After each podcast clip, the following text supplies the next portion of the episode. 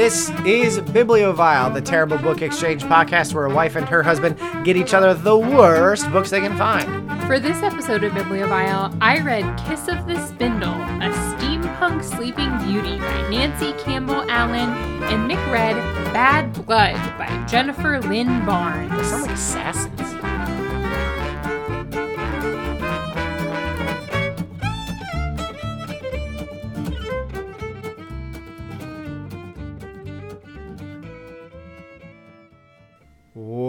Welcome to Bibliovile, the terrible book exchange podcast. My name is Mick Dickinson. And I'm Susan Dickinson. And we are back here once again, hopefully not shouting into the microphones. It turns out, Susan, you are right this time about not needing to project as much. I'm used to our bad microphone, and it turns out this is a good microphone. I know how to use good microphones. I know how to modulate my voice for it to pick up on an actual good microphone.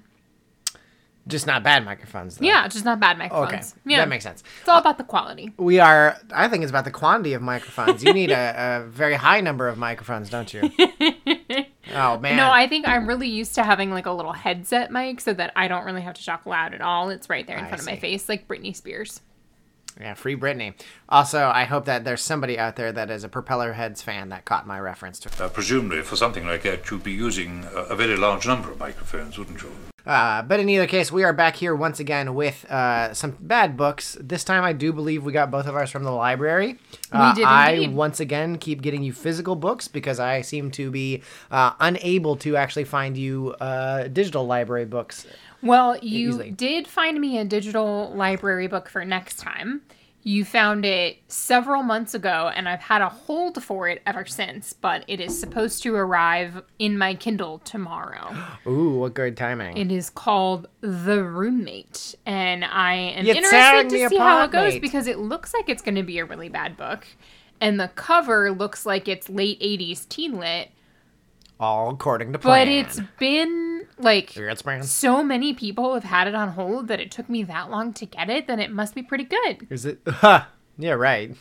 I suppose Twilight books were on hold for a really long time too. Shots It's fired, popular. Lauren.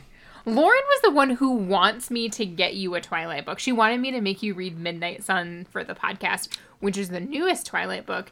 It is a retelling of the first Twilight book from Edward's perspective. Oh, great! So we get to see the control. Yeah. Um, midnight sun, won't you come? I almost said Midnight Sins and not Midnight Sun. I probably, I bet most people want us to do that again. It's fine. I read 69 pages of Fifty Shades of Grey. I get the whole Twilight thing.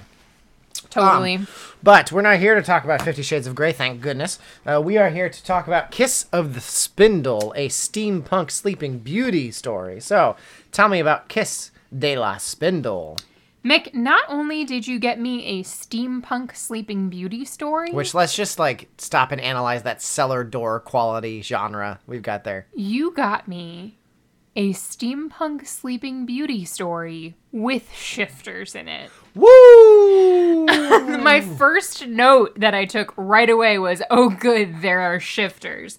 I, Um, I detect some facetiousness in your voice when it's been a long time since I've read a book with any shifters in it. It honestly, yes, I feel like for a while it was all shifter books, so we just started to assume it.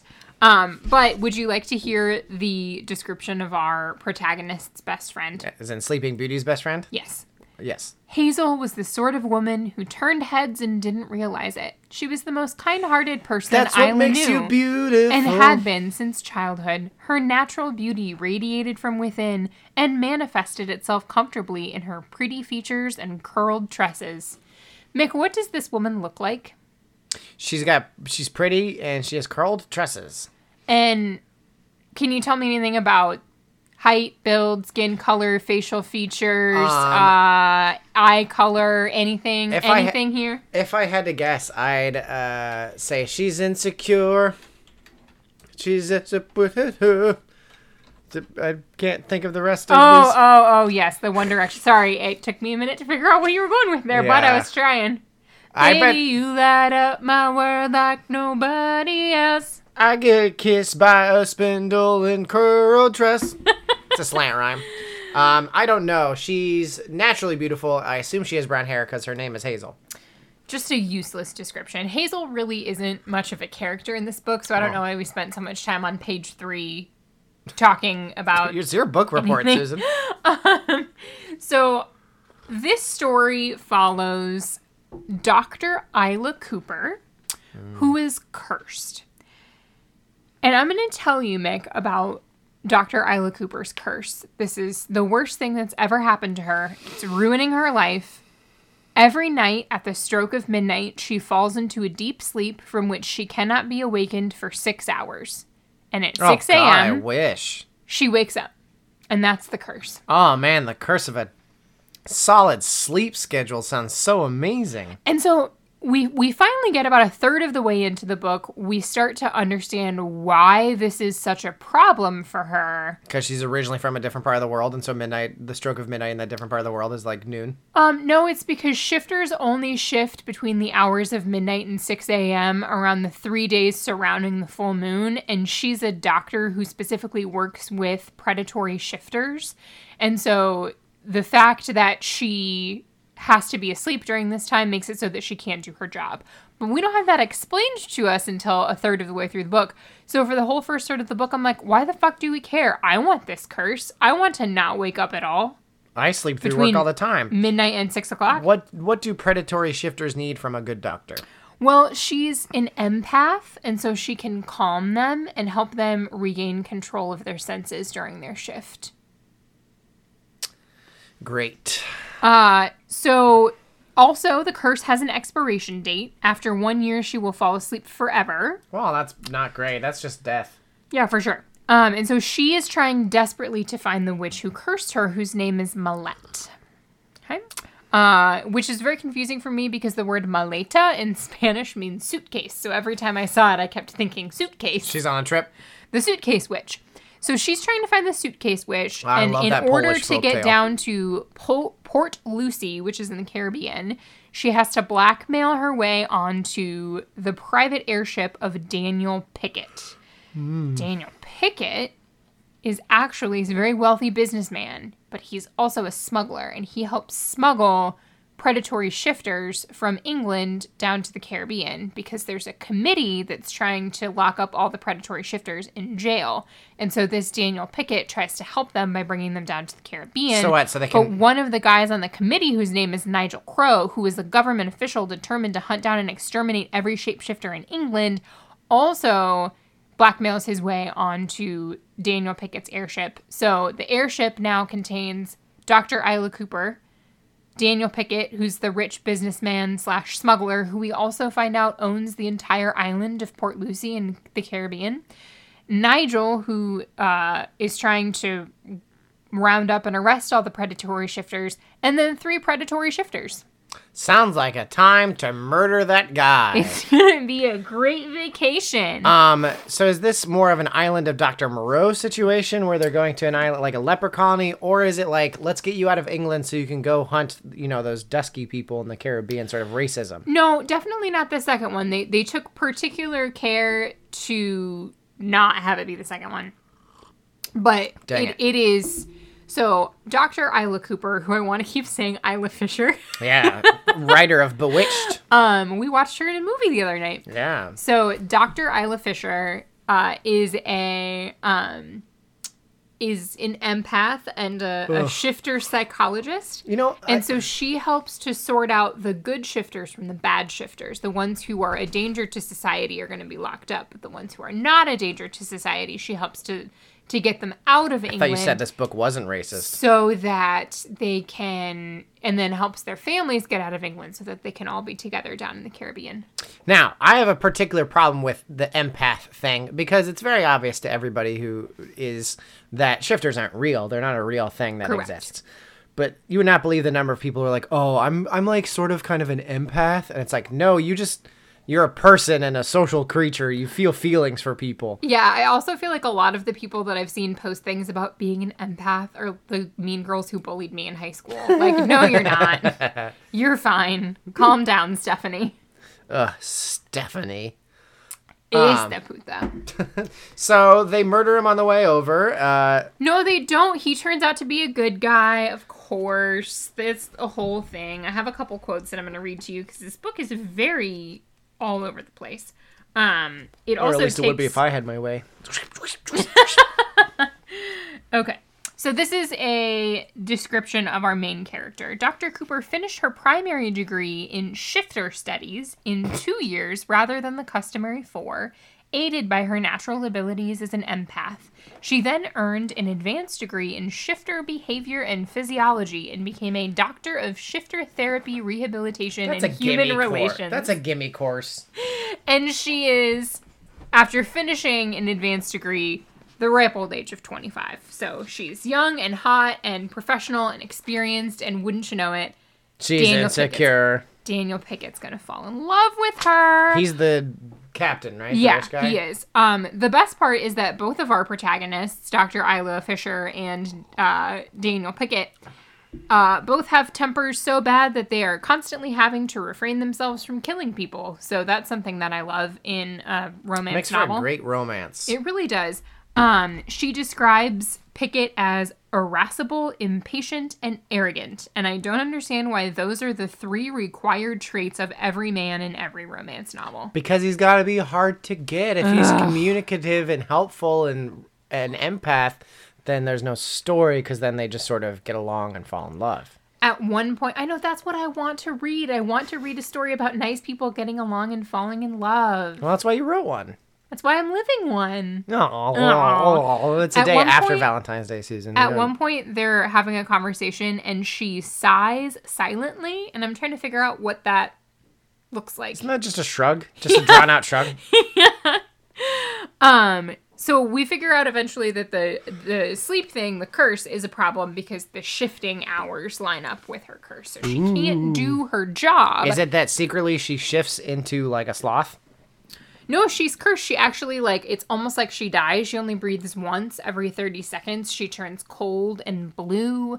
Um, anyone who sees her in that state an like would think that she was dead. So she's a dolphin or a whale. Yeah. So she winds up having to tell Daniel Pickett about the curse, and then the three shifters who were all really nice guys, she tells them about the curse too because they're all trying to protect each other from Nigel Crow.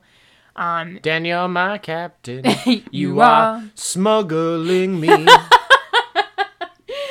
Do you still shift at night? They run into bad weather, and so they wind up having to touch down on like a random island uh, because they don't want to be on the ship during the shifting time. oh, the human. Oh, and so the storm. they do that, and then they eventually get to Port Lucie.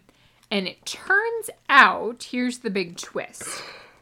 That I love that you gasped before I even said what the big twist was, or was that a oh. yawn? No, it was a gasp. Oh, Here's the okay. big twist. So the big twist is that the witch who cursed what's her name? Isla.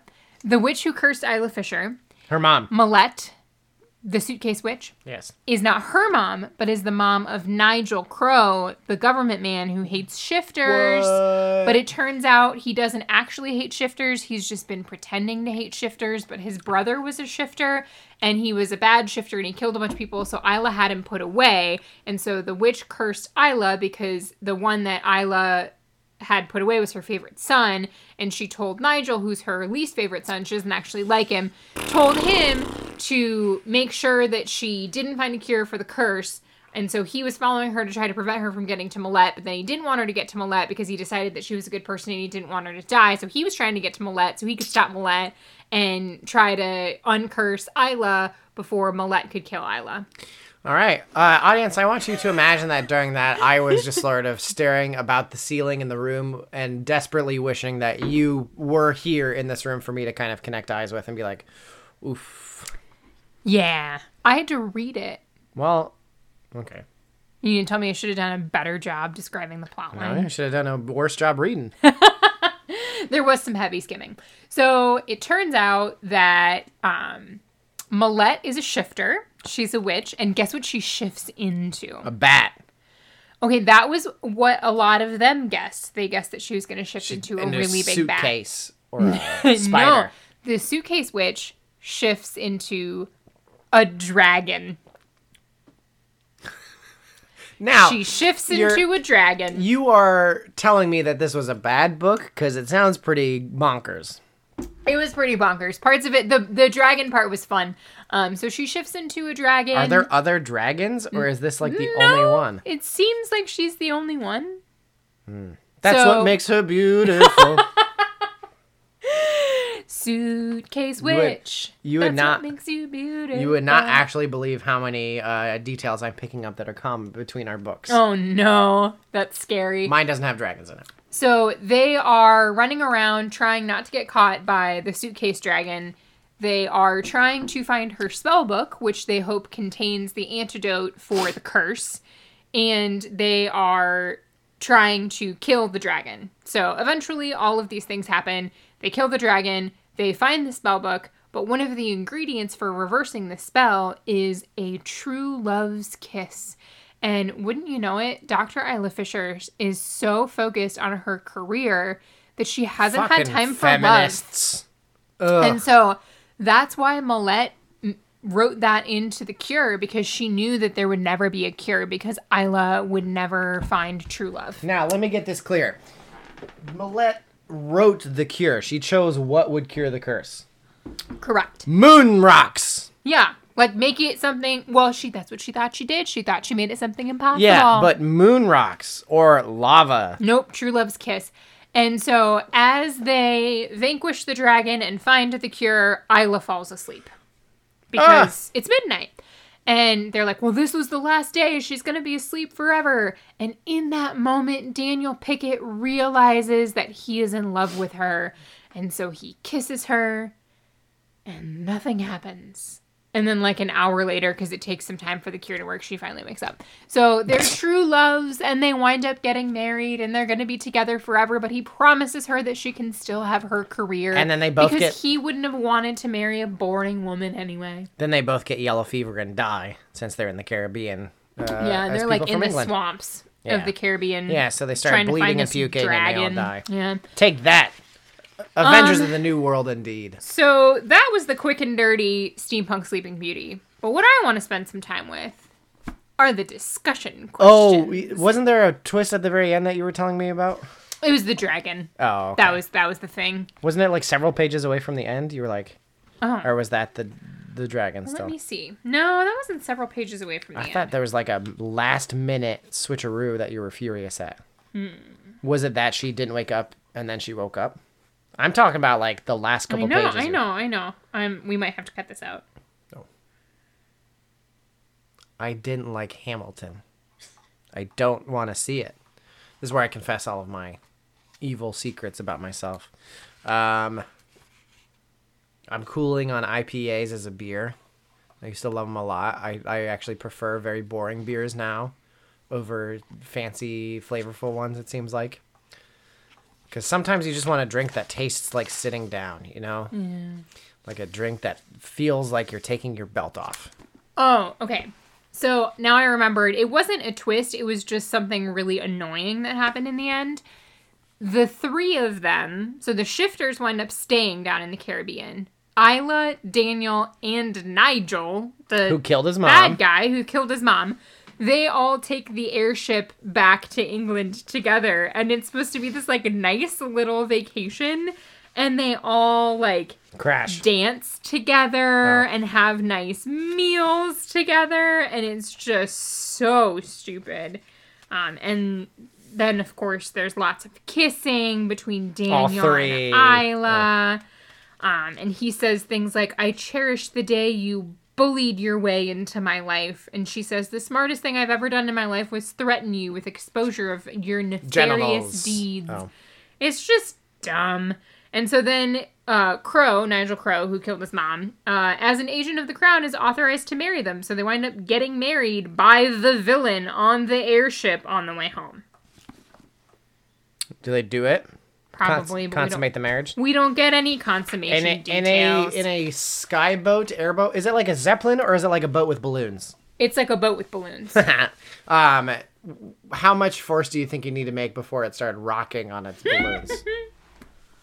we unfortunately don't get any details about the consummation, but we do get discussion questions. Very nice. Let's let's talk this out. I've done a lot of thinking about it. Okay. Mick, the origins of the Sleeping Beauty fairy tale date back to 1697. No, they don't. They Why date does back far this further than particular story have such lasting appeal? What elements of the fairy tale are present in Kiss of the Spindle? Where do the two stories converge? Well, Nigel winds up stabbing his dragon suitcase mom with a spindle. Do you think dragon suitcases are like an expensive luxury in Otherworld? Like alligator purses are here? Yeah, they're made. They're like made of really thick leather with scales. Yeah. Yeah.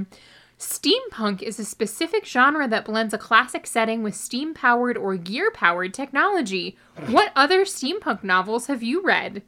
What was your favorite steampunk invention? That's a that's a A hat with question. gears on it. Um, let's see. What sort of book club is this being read I at? don't know. Isla and Nigel have an antagonistic working relationship at the beginning of the novel, though by the end they have found more common ground. Yeah, Have you ever sex. worked with someone who was hard to get along with? How were you able to resolve your differences? No, Nigel's not the one she has sex with. He's the villain. Oh. Um, Then no, I don't have any other. This was my favorite one. Isla, Daniel, Lewis, and Nigel literally slay a dragon at the end of the story. What kinds of dragons have you had to slay in your life? I did have a suitcase that was named Dragon. I had a dragon named Suitcase.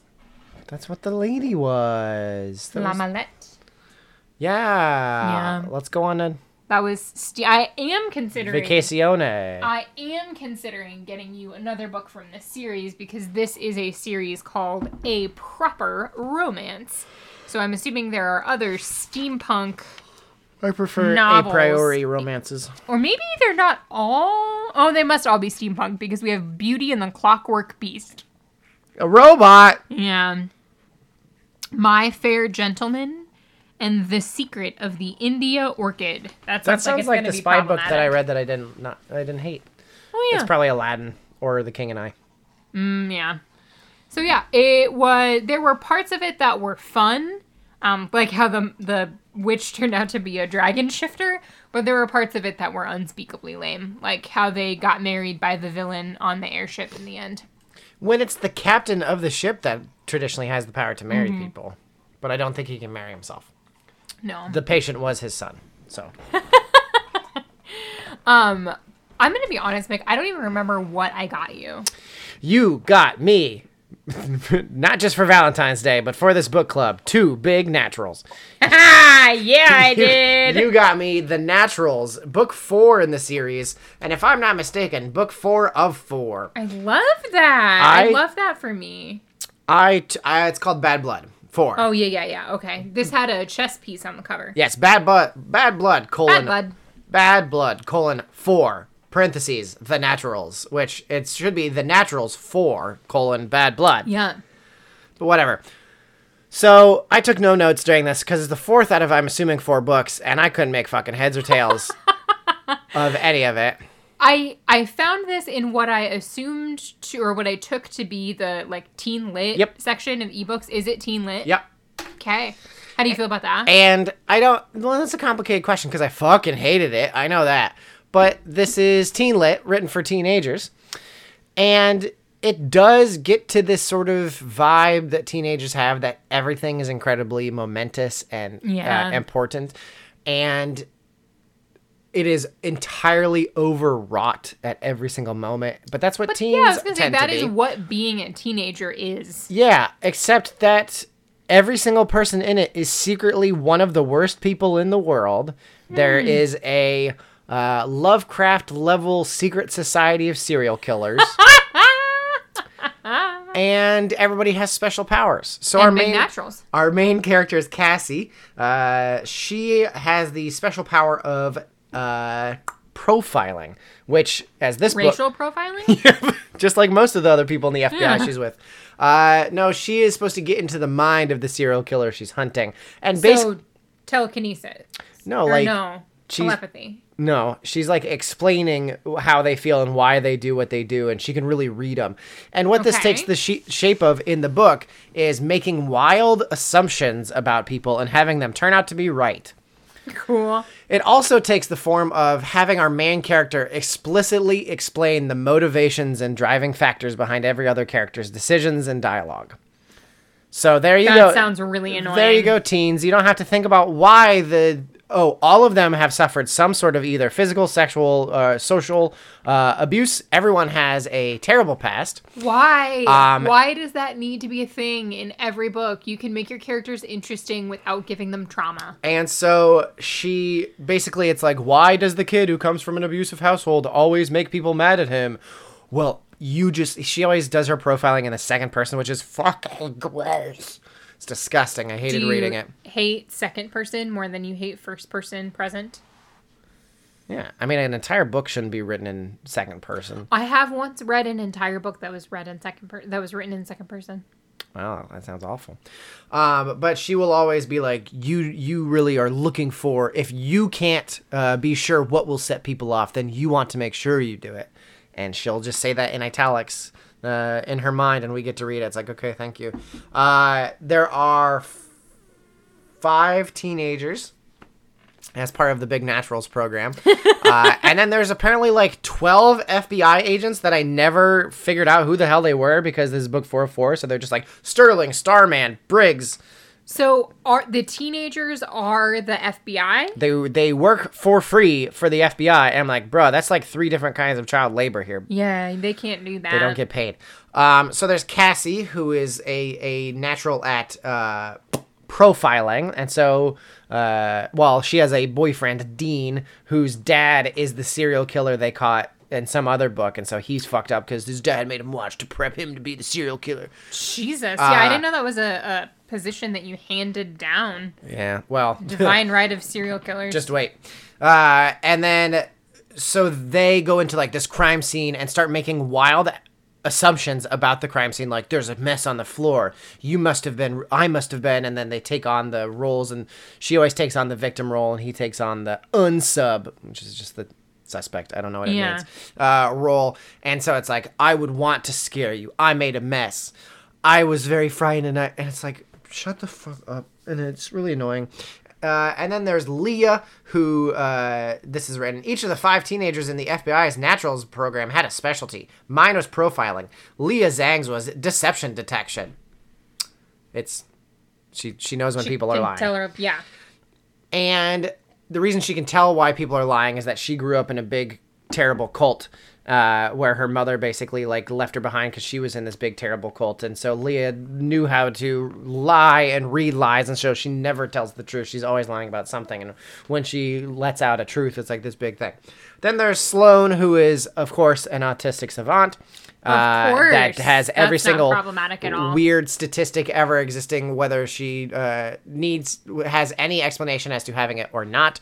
Uh, she tells the woman that they meet at one point in the book, trying to pretend to be psychic, uh, how many shingles she got replaced on her roof, and it's like, hey, four hundred and sixty-seven is a lot of things to count and sh- sure if we're in the fantasy world maybe you did but you didn't see the fucking back of the house there bud Yeah. It just doesn't make sense. And then there's Michael, who can tell what people are feeling, uh, and he's the one who provokes everybody. Is he an empath? basically more or less. And the the two profilers are in a relationship together, and then the one who always knows what you're uh, if you're lying or not, and the one who knows what you're feeling are in a relationship, and they're awful, and it's bad. Uh, buh, buh, buh. 10 weeks. That was how long we'd been looking for a lead, any lead, no matter how small, on the cabal of serial killers who'd faked my mother's death nearly six years earlier. The group that had held her captive ever since. So, yeah, Cassie's mom is both the captive and the leader of a cabal of serial killers that I didn't bother to take the time of uh, figuring out what in the fuck they were talking about with this whole ritual thing. There's something about Fibonacci dates that I'll get to in a hot second that they only kill on certain days and in certain ways, and each one of them has a preferred serial killing, and they find their replacements, and so it's this big long thing. And her mom is both captured by them, but also dictates to them. It's very stupid. Wait, how does that make any sense? I don't know. If she dictates to them, why can't she dictate to them to let her go? Because then they don't t- take her word for it. I don't know. She has to say what they want her to say, and then it counts. I don't fucking know. So, to begin with, there's a wild goose chase, which is always a great way to begin your book with a wild goose chase of a strange character. We don't know. Uh, but one of Except Michael. why didn't you just read the first three books? Then I'm you sorry. would know. Then uh, Michael's childhood friend Celine uh, is presumed captured or uh, kidnapped, and it turns out that uh, he, she's his sister because his dad, who beat him up, uh, also slept with his like the dad's best friend's wife having Celine and then uh, didn't tell her or whatever. Yeah, not only do we have to have a traumatic backstory for every character, but like everyone in their traumatic backstory has to have a traumatic backstory. Yeah, and they all have to be connected in some way. Yeah. So Celine runs away is what it comes out to, but we think she's been captured by the uh, Masters, it's called, and so they go to the crime scene to figure out what's happened. You were painting something in italics. This is her tr- looking at the paintings of Celine, trying to figure out what she's trying to tell them through these paintings. And since it's not I ran away, it turns out these people are bad at their jobs. As I watched Celine, I tried to sink further and further into her perspective. For you, painting is a whole body endeavor. You move like you're dancing. You paint like it's a combat sport. First of all, combat. Those two things are very different. And what is a combat sport? I, I was gonna say it's contact sport, but I think they meant UFC or something like that. The footage on the screen was black and white, but the resolution was excellent. Uh, she's watching a video. You wipe the sweat from your brow with the back of your hand, as do most people. There's paint on your arms, your face. You take a step back and, and then stuff happens. So this is the sort of second hand or second person profiling. Um, ooh, here's a fun thing. Uh, go to let's see how many chapters this book had. It had 60 oh 64 chapters That including an epilogue. Too many chapters. And it was like a every two every two button pushes is another percent. yeah. So it was they were ta- absolutely tiny chapters.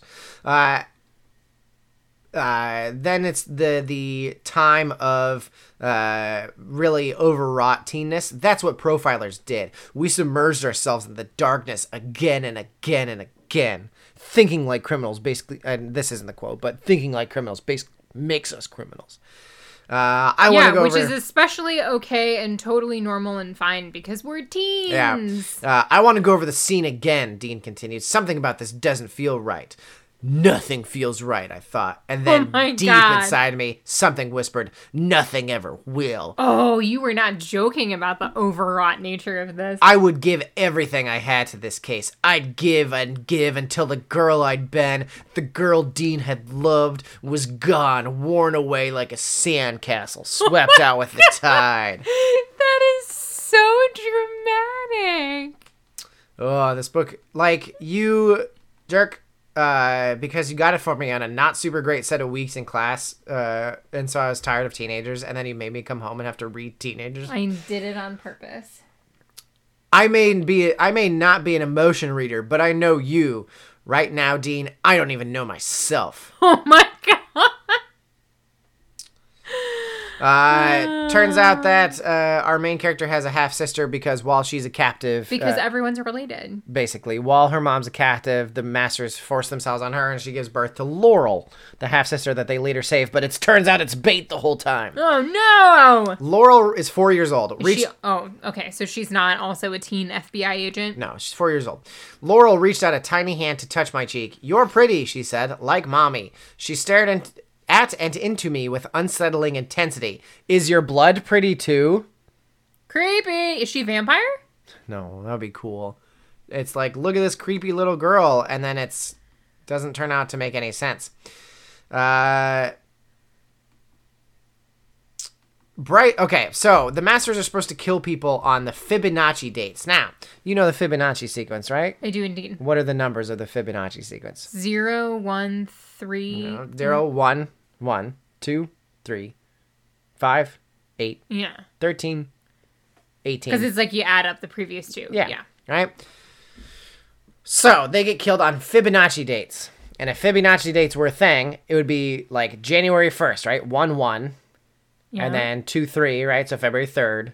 And then 5 or May 18th, right? Or May 8th. Yeah, right? and then pretty soon you're gonna run, Run out, out of of dates because Or is it the days that are the numbers? So like they have to kill two people on January 1st, one on January 2nd, uh, a third one on January 3rd, and then 5th, 8th, 13th, and then they keep going throughout the rest of the year.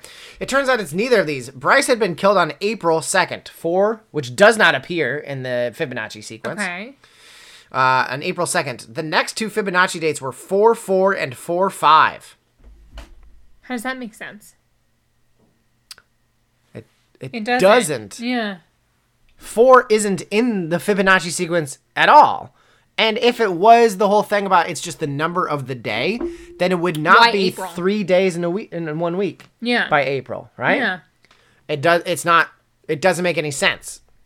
It's just flat out fucking wrong. Like it's not even like uh, bad writing. It's just like that's not what the Fibonacci sequence. I wonder if it's like sh- they was trying to be a little bit Dan Brown, where they're like, I'm gonna put things that are seemingly really complicated to make this seem like a big mysterious Oh, thing. that yep, that's the book, baby. yeah, love Um, that. and so every- put, are there uh, weird cryptic references to Catholicism?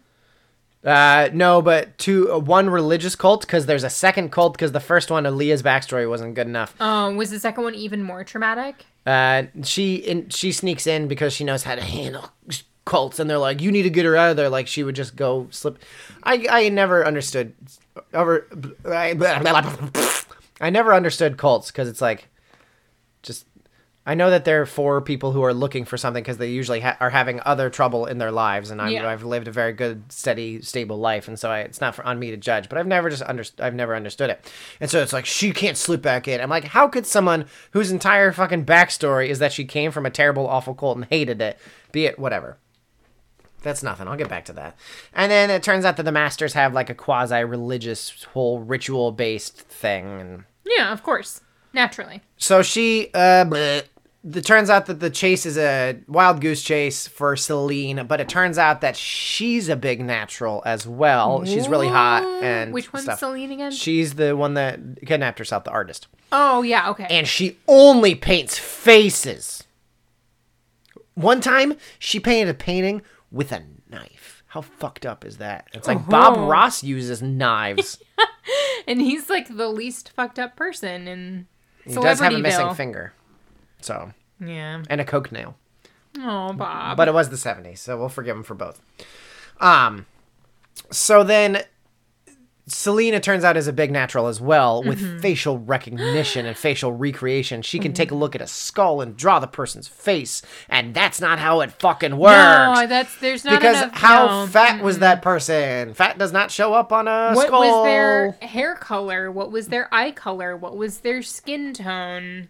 how big was their nose you have a hole Yeah. in the face for Did your they have full lips or thin lips? yup Did they have facial hair? Yup.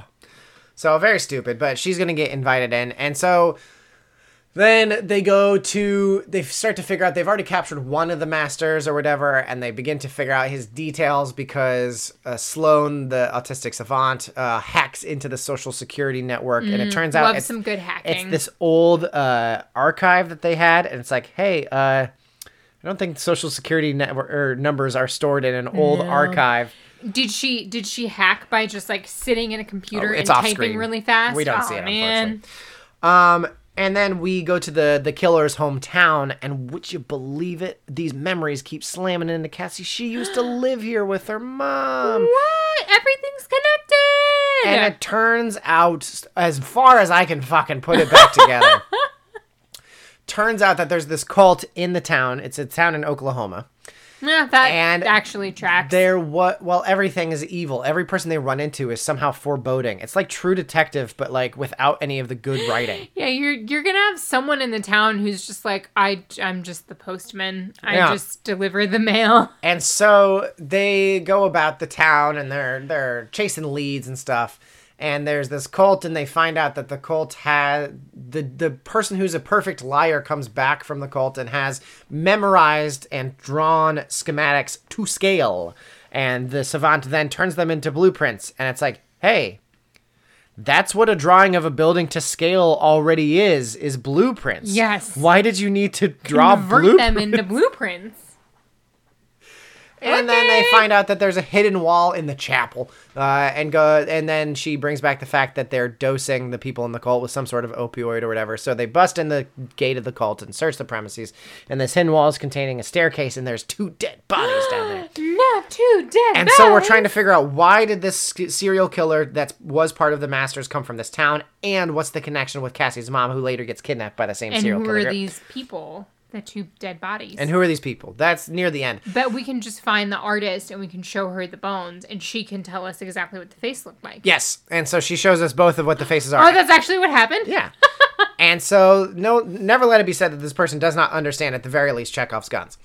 Um, and so then it turns out that there had been a murder long ago in the past of this kid watched his parents being killed and he grew up to be the master because obviously trauma uh, no uh, obviously trauma turns you into a serial killer and all fingers are pointing towards Cassie's mom's boyfriend from this town, who is the son of the cult leader. Uh, that uh, his family isn't somehow related to it. Uh, but it turns out he had a secret twin this entire time, and it was the secret twin that was torturing animals uh, around town that the little kid that watched the parents being killed uh, was friends with. And so a lot of the blame from the FBI uh, now is falling on the kid doing it. And then the grandpa would never give him up, would never say who did it, but be, he was stabbed like a billion times, but managed to live through it. And then it turns out that uh, no, actually, it was the granddad that killed his daughter and her husband and made the kid watched and raised him to be the assassin. And the secret twin who's in the buried underneath the the chapel in the cult thing doesn't actually matter to the overall plot at all. It was a red herring on top of a red herring on top of whatever. Just like communism. If I had a teen, I would not want them to read a No, book it's with awful. this much murder and it's like trauma. it's like criminal minds times four. It's like not everyone's going around murdering each other. Most murders are out of passion, not out of Yeah. some weird ritualistic. So three other people have died while they're trying to figure this out, uh, and they're beginning to target people uh, tangentially related to the people in the Big Naturals program. Uh, the masters are because it's the mom piloting, and she wants to warn her daughter to stay away, just give up. Um, and so it turns out the grand. Why are there teens in the FBI? And so it turns out the granddad stabbed himself that billion times to draw to get attention off of himself. and he retired from the masters, but raised Mason, the the poison master, to be his replacement. Uh, and then so Mason got captured, and it turns out that there's another. Uh, the guy who stabbed himself a bunch wasn't the poison master. He was like the master master. And then was like, well, then who's the poison master? They ask at the diner with the nice lady who they've been talking to the entire time and drink coffee, and it's poison. no, the poison master. And so she goes unconscious and wakes back up, which is not how uh, anything works. Uh, but she's been captured by the masters, and her friends are like going unconscious around her as she's passing out. And if you were a ritualistic suicide or ritualistic murder cult uh, that had the FBI hot on your tails, and you had all of them drugged and unconscious, and you wanted to talk to one, what would you do with the rest? I mean, tie him up or You kill them, right? yeah. You're a murderer. Yeah. Yeah. of course you would. No, she apparently Just just leaves just, him? leaves him there and takes the Cassie and leaves the rest of them to come save her later. Spoiler alert. and so Cassie then wakes up in the Masters and she's like, "Oh, you guys!" And then this very fun thing happens that there's this guy who wants to talk to her and she's in shackles. There's there's four different rooms with shackles. Not like I'm handcuffed to a radiator, but there are shackles in the wall. gross. And it's like, get imaginative, lady. So this guy wants to talk to her and says, I told you once, the hooded figure intoned, that if you gaze long enough into the abyss, the abyss will gaze back into you. Frederick Nietzsche, I recognize the quote and the haughty, overblown delivery. T A T A Jeff? THF? No, T A is in teacher's assistant. Jeff, as Oh. even better. My God. Even better. J E O F F. T A Joff. Uh, yeah, and so it's Jeffrey, and so we get I hate it. the upcoming knife master, who's replacing a different master who uh, Cassie's mom killed in the middle of a chapter break. I Um, hate it. uh, yeah, is one of the masters, and she refers to him as T A Jeff. THF. Um, yeah, and so she gets captured, and then the diner lady uh, puts poison on her neck to make her in terrible, terrible, terrible pain, and she's clawing at her neck, and she passes out from the pain, and then the masters keep her alive because, and it turns out it's the FBI director. like, who's the guy? The James Comey, that guy. Is part of the Masters serial killer thing. And so that's why they had to go on this wild goose chase with the whole Cassie thing, is because they were getting too close and they needed something to keep them busy. And so he's the leader of the fucking FBI and he's in a ritualistic serial killer. Like, you don't just get to go. Oh, and by the way, everyone's always like leaving their phone dead or going off by themselves. It's like you're in the fucking FBI for a ritualistic suicide They're murder not gonna cult. let that happen. You can't just go off on your own. Like it keeps happening. The other girl like kidnaps herself again, and they all think she's been killed again. It's like you can't do that. But This is no what one, you ha- happens when you hire teens. no one ever gets FBI. mad at each other. They're not like, "Hey, shape the fuck up. You can die." There's like, "I was really worried about you," and then a gu- different guy says, "Oh, she's not lying," and it's like, "Oh, cool moment." Okay, my phone's dead. I'm gonna go off by myself. So yeah, now she's special because she's seen trauma throughout her life. Cassie is, and so they're gonna raise her to be the next Pythia or whatever, the leader of this thing that also gets tortured. To whatever the mom's tortured. Great.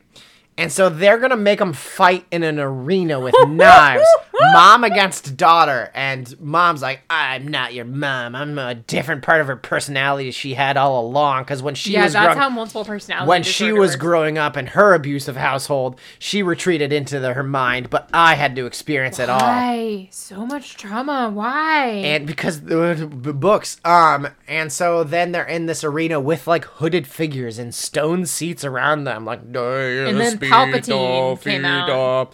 And it turns out that Cassie is Palpatine's granddaughter. Oh, not quite that bad.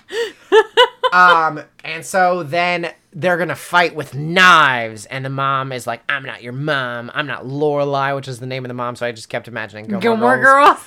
Or my niece. Uh, I'm Pythia, or I'm I'm Cassandra, and that's why your name's Cassandra, because somewhere deep down your mom knew about me or something like that. And so there's two women with the same name are gonna fight each other.